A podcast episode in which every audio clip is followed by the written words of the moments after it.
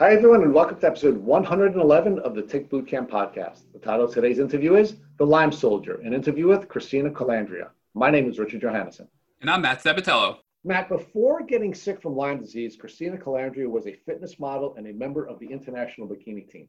Now, she is the Tick Bootcamp Lyme Soldier because she refused to reschedule her podcast interview despite being very sick at the time that we interviewed her. While we were doing the interview, I repeatedly urged her to allow us to reschedule the interview because she was just so sick.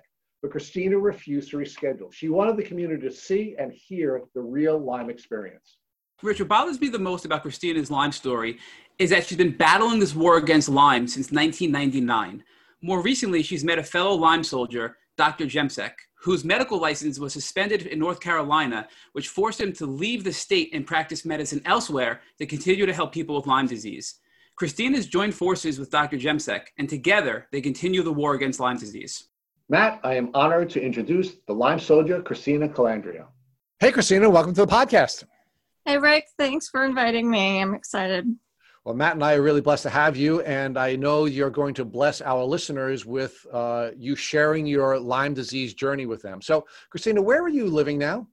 I'm living in Columbia, Maryland. And what do you do there in Columbia, Maryland?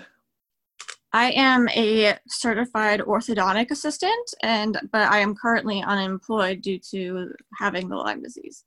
I'm sorry that your Lyme journey has taken that turn for you, but uh, I feel very confident that by the end you're going to uh, be back to doing that and some of the other things you had been doing. So, um, Christina, why don't you share with us where you grew up? I was actually born and raised here in Columbia, Maryland. Um, there was a point where I, I lived in Arizona, but that was during my college years. So I was here in Columbia, Maryland for the most part. So you're a Maryland gal through and through. Yep. So when you were a ch- child and you were uh, spending your um, time dreaming about what your future would be, what kind of goals and dreams did you set for yourself? Um, well, I had wanted to become a model. Um, and that was like kind of coming from my grandmother from her side for her her showing it to me she used to do um, some of the same stuff and um, so I um, she got me involved with John Robert Powers, which is a some modeling agency, um, and I didn't really have any other dreams. Um, other than that sole focus, I kind of struggled, to be honest with you, throughout school um, to figure out what I actually wanted to do um, because me being a ballet dancer, because I was also a ballet dancer for 17 years, um, I, the doctors just told me that I, I couldn't I couldn't dance anymore because of, of like my, my knee damage and ankle damage and stuff. And um, I had my it looked like I'm developed uh, degenerative disc disease. So I couldn't dance anymore. So that kind of got just like squashed. So, so, so during the course of your childhood, your dream was to become uh, someone in the entertainment industry. First, um, you were pursuing the athletic arts, but then when the athletic arts uh, were not available to you because of some physical injuries that you suffered, you began to pursue the modeling arts. Correct. Yeah. And I also did um, become th- through Sterling Jewelers. I became a certified diamondologist, which I I like diamonds. Um, I just didn't like the the um, how I had to sell them. I felt pressured, like I had to sell, you know, push these people to buy more than what they wanted, and I'm not that type of person. So I did that, and then I also continued to go to a dental assisting school and um, but I did that later on after I had gotten married, and um, so then I became from a, being a general dental assistant, I became a certified orthodontic assistant instead, and with my radiology license. Okay, so let's let's talk about um, your childhood and the pursuit of your um, your artistic dreams. First, as a as a ballet artist, and then ultimately as a uh, as as a model. Mm-hmm. Talk about the kind of work you did to prepare yourself for your artistic career, um, and um, and what that ultimately meant to you. Well, uh, pretty much Monday through Saturday, uh, growing up from the age of five to seventeen, my life was you know, wake up, go to school. As soon as I came home from school, ate something real quick, put changed in my dance outfit, and um, go off to the dance class. Come home, eat something real quick, get the homework done, go to bed. And the only day that wasn't like that was Saturday, but I was still dancing on Saturdays. It just didn't. I just didn't start dancing until 11 o'clock a.m. And then it was up up until 8 p.m. So I was really competitive with it. Um, so that's basically what my my schedule looked like um, from the age of five to 17 ish.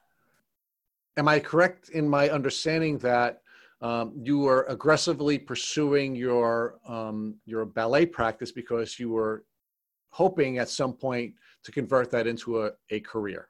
Or a oh career yes, absolutely. I, I I was pursuing my ballet path in um, college, um, and I I did it for uh, I think three semesters before the doctors told me and looked at me like you you can't dance anymore, Christina. This is this you can't. Your body just can't handle it. Okay, so let's talk about that. So you you were a successful enough um, ballet dancer to convert that into your educational path and going into college. So where did you go to college, and what was your initial goal when you went to college?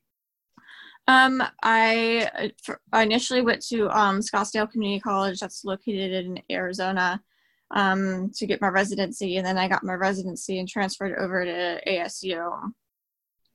Um, and what was the second part of the question? I'm sorry. And, and when you went to Arizona, uh, first, um, first to the community college, and ultimately to ASU, um, what was your course of study, and what were your goals with that? oh gosh, my I changed my major so many times. Like I can't. I was first I was the dance major, and then after the doctors told me I couldn't do it anymore, I switched to psychology. And then I was like, uh, I'm not so sure if this is for me.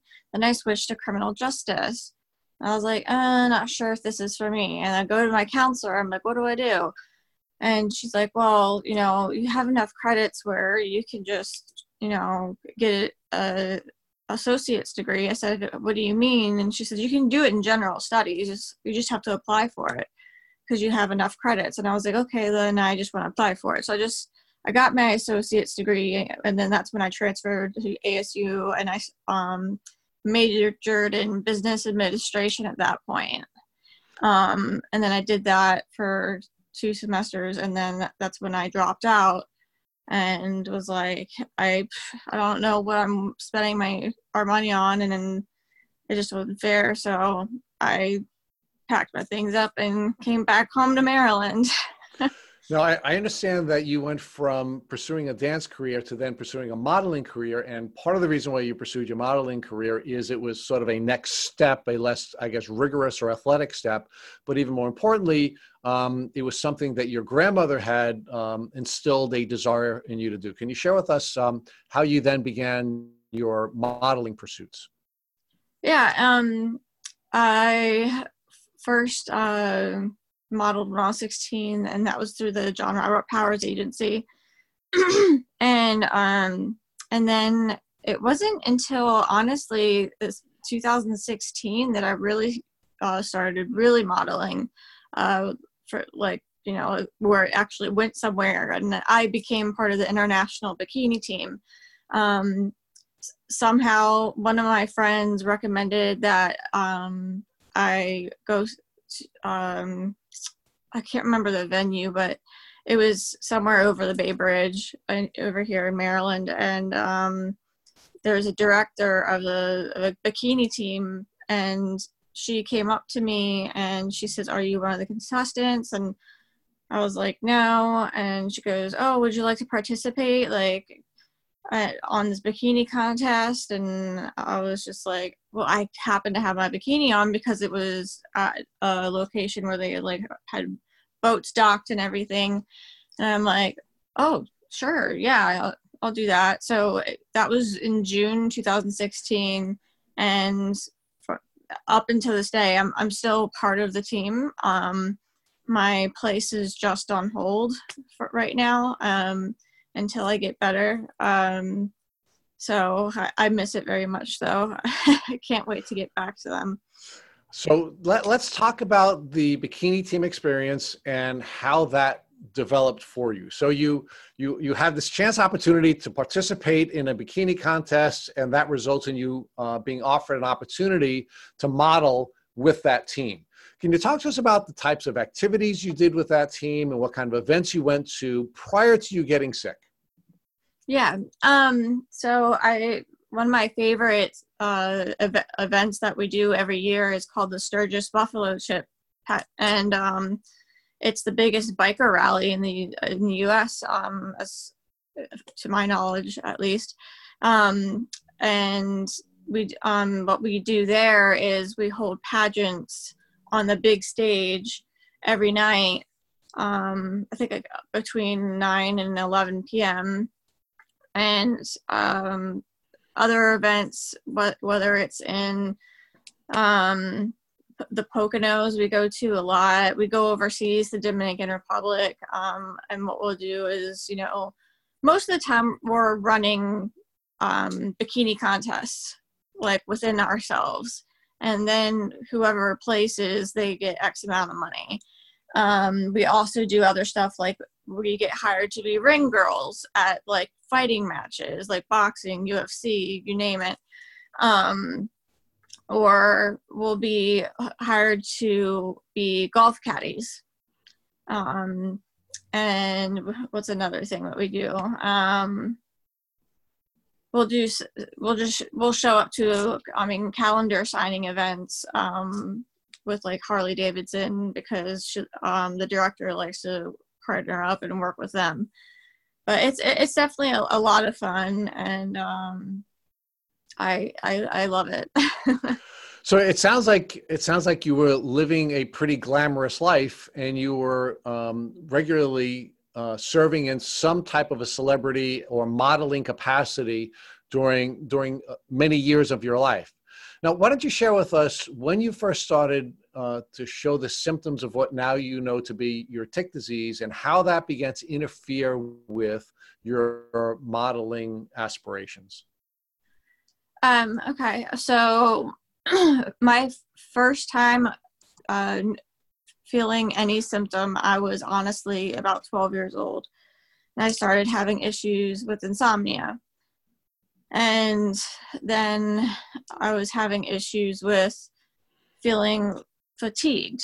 Um, I, you know, and with my dance classes, I just felt frustrated because my team members, you know, seemed to be doing better than I was, and um, they seem to be not being out of breath, you know. And I'm just like, man, I was probably the skinniest one in the room, and it just didn't make any sense.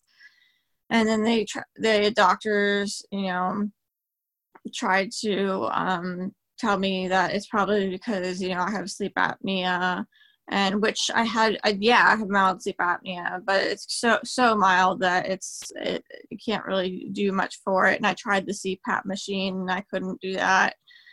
Um, and then all of a sudden, out of nowhere, like I'm constantly throwing up. I was throwing up multiple times a year. Like I, they're you know on average from probably the age of 12 to 17 like i averaged in the hospital up to 10 times a year and um, it was I was vomiting, and then I got teased for it um, at the dance studio. People were making rumors saying that I was bulimic.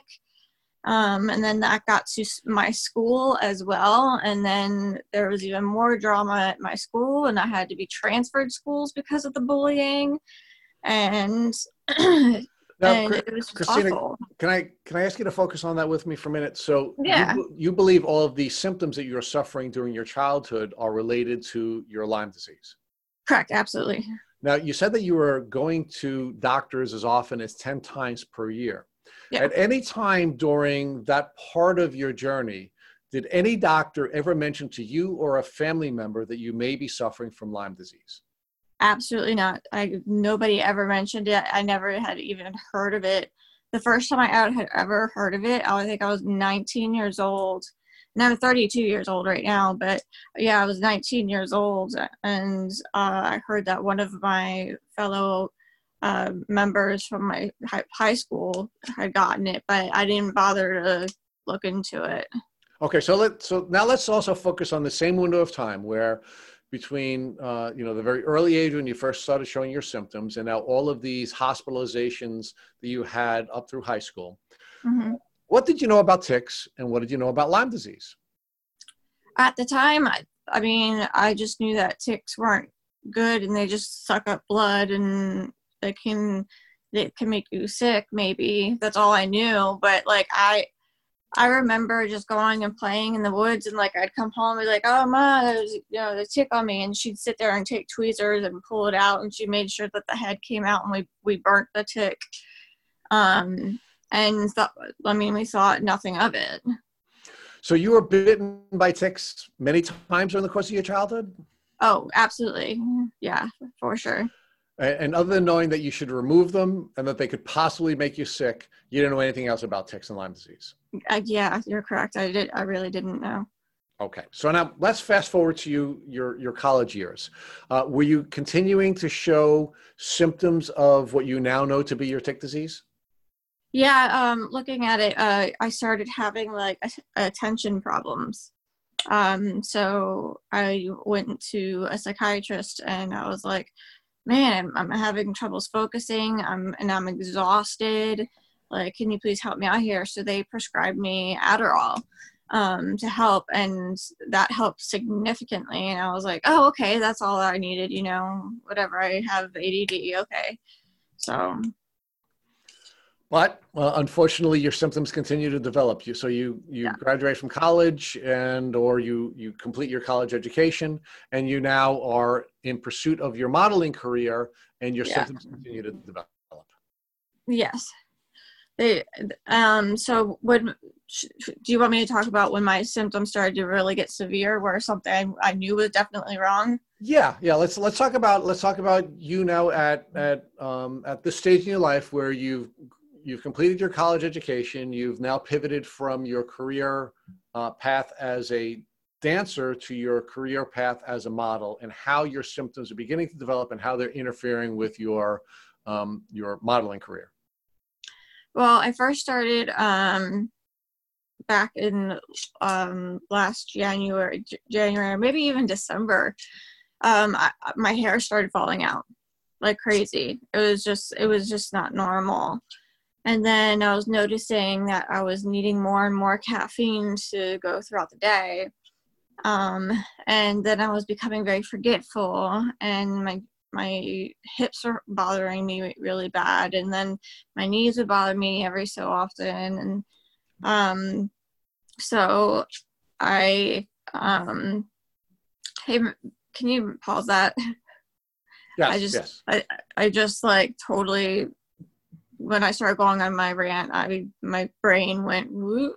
I, we, we, we understand. We understand. So Matt, exactly.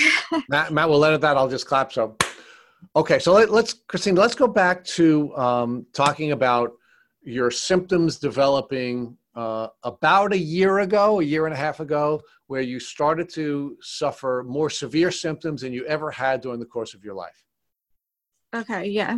So it started with the, um, my hair falling out and the headaches, and then the um, needing the energy drinks in order to function. I don't know if you guys are familiar with the Bang energy drinks, but they're equivalent to three cups of coffee.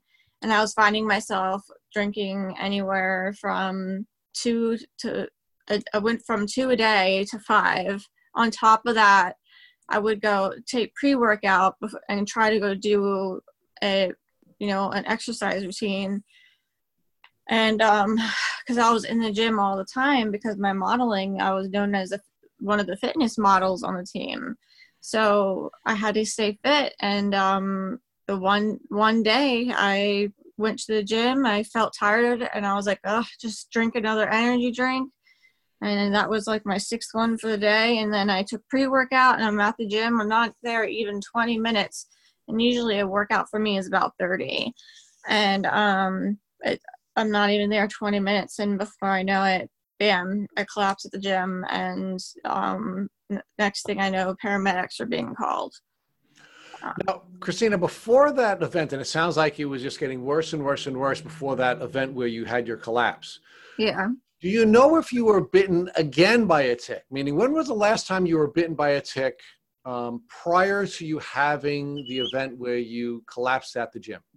Yeah. Um, so my second doctor that I had gone to, he said that based off of what he sees with my blood work and all, um, he believes that I was bit for a second time when I first started seeing like my symptoms arise um, back um, in last January or what when was that? I you said December or January.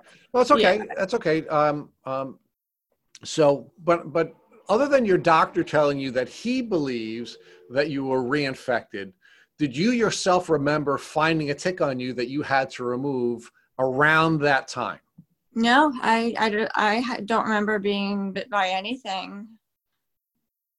Okay, so so you you're at the gym and you collapse, and you said you wake up and the paramedics are treating you. What did the paramedics do? And um, ultimately, um, did you receive a Lyme diagnosis after that collapse? I um I mean they they just they took my vitals, my heart my heart um my EKG showed something off. Um and it was kind of like uh, the, the my heart rate was going up and down really fast too. And so get to the hospital and they're just kind of like uh, you're fine. You just need to, you know, um, decrease your caffeine intake. And so they said it was just like basically a caffeine overdose. And like, okay, so I went to my doctor and I, I, um, I told him something's wrong, something's wrong, and he's like, well, you know, I'll draw, I'll draw some blood to see what's going on. He comes back he goes everything seems normal and i'm like doc something is not right like this isn't normal drinking five of these these a day. And um, then all of a sudden one day my mother told me that my my father was diagnosed with lyme disease and i was like what and so because like i was living with them and so I went back to my doctor and I said, please, can you test me for Lyme disease? He says, I don't think you have it, Christina. And I was like, oh, you know, I just want to have peace of mind. Just please do it for me. He's like, okay. And sure enough, I tested positive and I had all, all, all the bands. Um, and um, I don't know where you, did you want me to go further with the doctor's part or well we're going to talk more about that but i'd like to explore with you a minute um, the conversation you had with your mother when she told uh-huh. you your dad had lyme disease so um, how did that come up and were you surprised that your dad had lyme disease when your mom shared with you that um, he had recently been diagnosed uh, when she told me i was definitely shocked because like i said the only person i knew that who had it they went to high school with me and um, I had overheard that it could be deadly, but that's all I knew about it. And so it scared me. Um, and I, my, I'm not too sure why they tested my dad, but my dad, he had like a joint pain and everything. Um, so I guess that's why they t- tested him. But now, do you believe that your dad suffered his Lyme disease as a consequence of a tick bite just before the diagnosis, or is this something you think he may have been suffering from for many years? Oh no, I think like l- looking back, uh, I think this is something my dad contracted years ago, um, just because, um, and he's and he's also type one diabetic on top of it. Um, but yeah, I definitely think he was diagnosed. I mean, he was uh, infected years ago. Um, cause it's amazing, like watching him. As far as like joint pain, he's worse off than I am, and he's just like moans, grunts, everything, and you can see he struggles just to sit or get up out of a chair. It's so yeah. I think he's at the same stage I am. We're both at the stage three. Christina, do you think it's possible that perhaps um, your, your dad had actually transmitted the Lyme disease to you, and that you know maybe um, you were suffering from Lyme disease congenitally, or do you think you you contracted your Lyme disease as a consequence of a series of tick bites? You know, it's funny you say that because my mom has been diagnosed with lupus, but I know lupus is one of those ones that it, you know, misdiagnosed and is actually a Lyme disease. So if it, there is a part of me that thinks I could have gotten it congenitally from my mother because she could have been infected. Um, but there's also another part of me that was saying no because I, I, I really didn't have any symptoms at all until I was, you know, about 12 maybe. I don't know. So it's it's so hard to determine. And I mean, my mom went for her her you know test with the doctor, and it came up negative. But as we know, sometimes a negative is, is a false negative. So you you don't we don't really know. So let's talk about your diagnosis. So you your dad gets diagnosed. You go back to your doctor, um, who had not clinically diagnosed you with Lyme disease, despite having some very classic Lyme symptoms. Uh, but you do demand the Lyme test. He concedes and and gives you the Lyme test, and you now come back Lyme positive. Yes. And um, now, tell me how you felt when you got your Lyme disease diagnosis. Were you happy? Were you sad, or was it some combination of the two?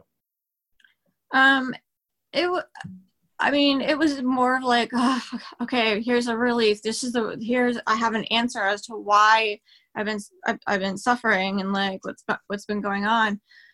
But then again, I was like, whoa, well, I don't really know much about this. Maybe I should educate myself, you know. Um, and thank God I educated myself because that's how I found out. You know, you really shouldn't go see infectious disease doctors or what have you, you really do need to see an LLMD. So initially, your reaction was, "All right, I have a diagnosis, and I should be able to pretty easily treat this."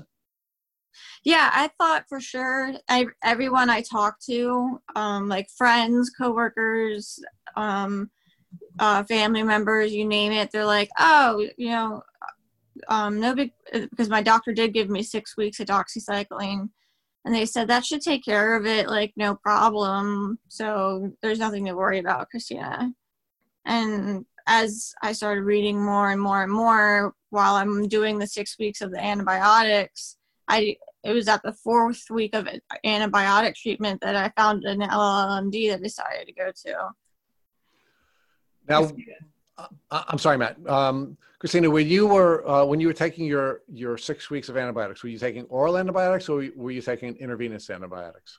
I was taking oral at the time. And how did the antibiotics affect you? Meaning, did you did you receive some relief initially, uh, or were they affecting you in some other way?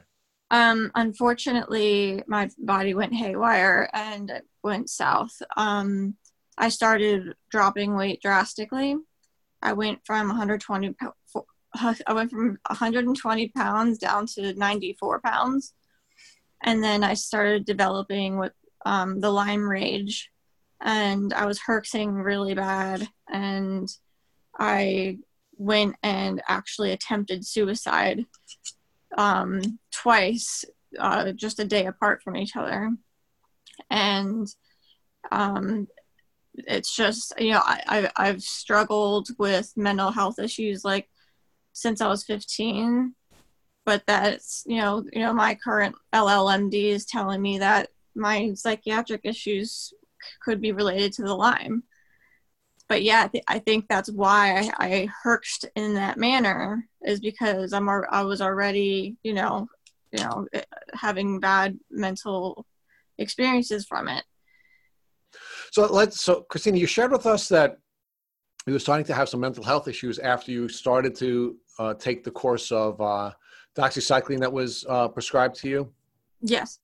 One of the things that you know we've consistently observed is that mental health challenges are often a uh, presentation of Lyme disease. In fact, the uh, guest we interviewed just before um, you this morning uh, shared with us that she went through a period where she was going through Lyme rage, where there were all kinds of angry, outbursts that ultimately had her uh, deal with some job related issues because although she's a generally passive person, she was getting angry and she was engaging in all kinds of outbursts. So that's a pretty common experience. Can you share with us how your mental health issues were presenting now that you were taking your antibiotics? Oh yeah. Um it the Lyme rage was definitely present for sure. Um, I was so irritable. I'd snap at everybody. Um, it was almost like I was I was looking for fights to pick, and um, I, I just felt like such a very unhappy person because of it. And I, and then I became super depressed because I felt like like I'm I felt like I was losing my friends because of the Lyme disease, and um, I just got very suicidal. And um, I decided to pull the trigger on trying to um, take my own life, and twice um, for just a day apart from each other. So, well, th- thank God you were not successful in in, in those efforts. Exactly. Uh, thank God. So, so Christina, tell us, tell us, um, you know, what your your medical journey was like after that. Meaning, you're you're beginning to you're beginning to have mental health challenges are you discussing those with your doctors and what are your doctors doing to help you to deal with the mental health challenges and specifically the lyme rage okay um well there's a rn i see at a psychologist office um and she's my provider and she's on totally on board with my treatment and with my llmd and um my I first started seeing an LLMD. Um, I got, it took me about like a month to get in, and that LLMD I I did not like her that much. Um, so I switched to another LLMD, and this is the one that treated me while I was herxing really bad and got hospitalized. And um, due to the hospitalization and how he handled the situation and his lack of concern and telling me he wants to put me on another medication that could have a side effect to suicide i was like oh uh no I, can't, I can't be doing this. And he didn't, didn't even bother to call to check up on me even though he knew i went into the mental institution. Um so i said i need to see a new doctor. And long long story short, um, I watched a documentary called Under Our Skin, and it has Dr. Jemsek on there, and I thought he was in North Carolina, and then his practice closed and stuff. But then I realized that he's actually, you know, reopened, and he's here in DC. And uh, so I got super excited, and um, I mean, there are some events that happened in, in between, but now I'm seeing Dr. Jemsek, and I'm, i love his protocol and his approach on things because it's a, um, a lot more safer approach. So, talk to us about the journey to Dr. Jemsek, who, um, as our listeners, I'm sure, are well aware of. Um, there was an effort uh, by the state of North Carolina to remove his medical license, um, yeah. and he w- and he was recently cleared. And we actually celebrated um, uh, the clearing of Dr. Jemsek um, and uh, the withdrawal of the charges that were brought uh, against him by the state of North Carolina. So thank God that happened because he wouldn't be there in D.C. for folks like you to um, have, have as a treating physician. Exactly, yeah. So tell us about Dr. Jemsek and how he has been different for the way he's been treating you than everyone else that you worked with before you um, were blessed enough to find him. Um, Dr. Jemsek is a, a, absolutely amazing, and his staff too. Just they're so knowledgeable, and they are, are like their his bedside manner and his nurse's bedside manners are just amazing. Their their attention is hundred percent on you. Not I didn't wait. I don't think more than a minute or two, two tops in the like the exam room by myself like until it came back in um it was just uh, his approach how he does it is they like to make sure they stabilize you first and and that that means mentally as well Um, so that's why they're working hand in hand with the nurse practitioner that's at my my psychiatrist's office. And they first started me on a bunch of supplements to boost my immune system because they saw that my immune system is like really low. And so they try to boost it first because they didn't want my body fighting when my immune system's being low. So we boost the immune system, and they've just recently, um, last week, got me started on the antibiotic. So I'm starting to feel some like cognitive impairment going on because I'm herxing, but um, yeah. So then um, I I wound up at did I say I wound up at Jemsek's office? Yeah. You, you did, Christina. Yes, you, you said that um, you've you've been working with Dr. Jemsek now. Yeah, yeah. So, oh yeah, his I can't I can't say enough how amazing he is, and um, he's worth a trip if people are looking for an LLMD. I mean, there's nobody better, like literally nobody. so tell us tell us about um, how you're doing now. Meaning, I understand that you're in the middle of uh, of a new treatment protocol with Dr. Jemsek, and I yeah. understand that um, there are some cognitive challenges that you're facing because um, you're in the midst of this new treatment. Uh, but tell us how you're doing now and what your hopes are for um, completing your treatment with uh, Dr. Jemsek's office. Yeah. Um. Yeah. Well, for the most part, like my my symptoms are a little bit at bay, except for the cognitive part. I'm I'm struggling. I'm, I'm sure you guys could probably tell, but um, for my memory, I'm definitely struggling. And um, what was the second part of the question, Matt? How how are you? Um, what what are you expecting to happen as you progress through your treatments with Dr. Jemsek's office? Oh, I think that my herxing might get worse um to be honest uh but not too much i think i'm just gonna have to like need my wheelchair more often um because if i walk too far like my legs feel super weak and then they want to give out and then that for the next three days i'm paying for all the energy you know i, I spent on myself so um excuse me so christina can you share uh-huh. with us what you're doing for your herxing. Um, for detox, for herxing, you have to detox. And what I do for that is um, I dry brush every day. And for whoever doesn't know what that is, it's like um, it's a it's a brush. I think it's made out of boar's hair. They can make it out of other stuff too. Um, but you, you use it to brush your your skin and you go up in the motion towards your, the way of your heart with every part of your body and you go two to three strokes over each part and that helps open up um, your pores and helps your body to be able to detox. Another way to um, some people do it once a day some people do it twice a day it's up to them. Um, i do it at least once a day. And then um, the best thing for if you can is to shower right afterwards.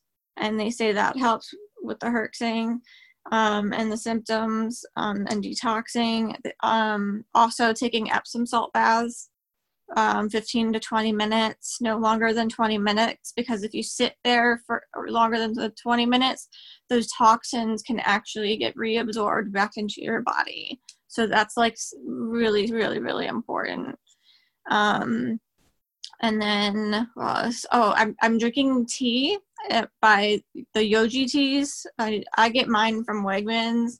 Um, the, I mean, you can buy them online on Amazon. They're they're great. So I I have the regular what just plain detox, the peach flavor, wild berry flavor. It, it tastes great. You don't even need to add anything to it. Um, and stretching been stretching a lot. Um, that also helps with detoxing as well. So yeah, those are those are my main ones. Okay, so your your talk your detoxing framework includes um, dry brushing, uh, yes. uh, Epsom Epsom salt baths, but only for twenty minutes, so you don't reabsorb any of the toxins. Um, Yeah. You're drinking uh, herbal teas, and and they're they're assisting you as well. And the fourth uh, step in your framework is you're also doing some stretching, some light exercising. Yes, absolutely. And are you finding that those combination of steps that you're taking are helping you through the the Herxheimer reactions that you're getting from your antibiotics? Yeah, I believe it's helping him from getting worse. Um, I, I tried to detox as much as I could last night, so I could make sure I was at my best today. And I'm like, it's like bummer. I keep feeling myself like you know I can hear myself like being affected, but No, you're doing wonderfully, and we really appreciate you taking this time. So, so Christina, one of the last things I wanted to talk to you about, and you've been really generous with your time, uh, is uh, is the transformation that you've gone through. And I understand now that um, you know now that you're at another place in your journey that you're a little less active on social media than you had been before. But but one of the things that attracted us to you and made us want to interview you for this podcast is that you're one of the very active people in the social media community giving back to folks who are going through uh, struggles with Lyme disease. And you're putting up wonderful photos and you're talking about your experience um, as someone on a Lyme disease journey uh, pretty regularly. So, can you talk to us about what inspired you to start giving back and what inspired you to use social media as your vehicle to give back to the Lyme community? Um, honestly, it it was my my team, the international bikini team. It made me realize being part of them that because of I have a couple thousand followers, um, and the plan is to get more. Um, it made me realize I said, oh, "Holy crap!" I I might be able to get to some people and people that are struggling like I am and feel like they have no hope and that there's you know nothing can be done and i'm like i i if i start posting about it about it and i need i need people to be advocates and you know be aware people really need to be aware even if they don't they don't have the tick or they don't know anybody that has it you know or whatever you know people need to start being educated. I and i was like and i don't want people to feel like they're alone either and and that like there's people just like them who are struggling just as hard. And we're just you know trying to keep a straight face the whole time and just keep pushing through. And it's it's nice to feel like you're not alone. And i wanted to be able to give that gift to, to others. So, Christine, I'm going to ask you one last question after thanking you for um, not only giving so much of your time to us today, but to giving so much to the Lyme disease community by uh, using your platform as a vehicle for letting people know that although um, you are a bikini model and you are uh, living the life in many ways of a, of, of a celebrity athlete or a celebrity model, that there is a lot of pain behind the beautiful pictures that you're posting and um, and that you are uh, letting others know that they're not alone. So thank you for doing that work. And, and I'm going to ask you one more thing. I'm going to ask you to give us one more thing as part of this podcast, and that is yeah, in, sure. the, in the event that God forbid someone in your family came to you and they were and they told you that they they had a tick biting them, what advice would you give to them so they wouldn't have to go on the terrible journey that you unfortunately find yourself on? Ugh. um for them to if they can save the tick definitely save the tick um bringing it into the doctor so they can examine it see if it is a deer tick or what kind of tick it is and such. And then um you know ask, ask the di- doctor to give you the doxycycline um, I, I personally, I, I wouldn't want to take the risk of saying if it is or not a tick. I'd say take the six weeks doxycycline anyways, but just to be on the safe side, um, because it, I, I I couldn't imagine going through this Lyme journey ever again. I mean, it's it's terrible. Thank you for listening to the Tick Bootcamp interview with our guest, Christina Calandria. To our listeners, we have a call to action. First, if you'd like to learn more about Christina Calandria and her tick disease journey, please visit her Instagram page at hot underscore lime underscore mess. Second, if you enjoyed this episode of the Tick Bootcamp podcast, please share it with your friends by using the social media buttons you see at the bottom of the post. Third, Tick Boot Camp has created a Tick Bite blueprint that has been inspired by the information that has been shared with us by past guests on this podcast. We urge you to visit our website at www.tickbootcamp.com to view the blueprint. Please note we would appreciate any input or improvements you would like to offer. Fourth, don't forget to subscribe to this podcast on iTunes, Google Play Music, or Spotify to get your automatic episode updates of our Tick Boot Camp podcast. And finally, please take a minute to leave us a review on iTunes or on our website. Thank you for listening.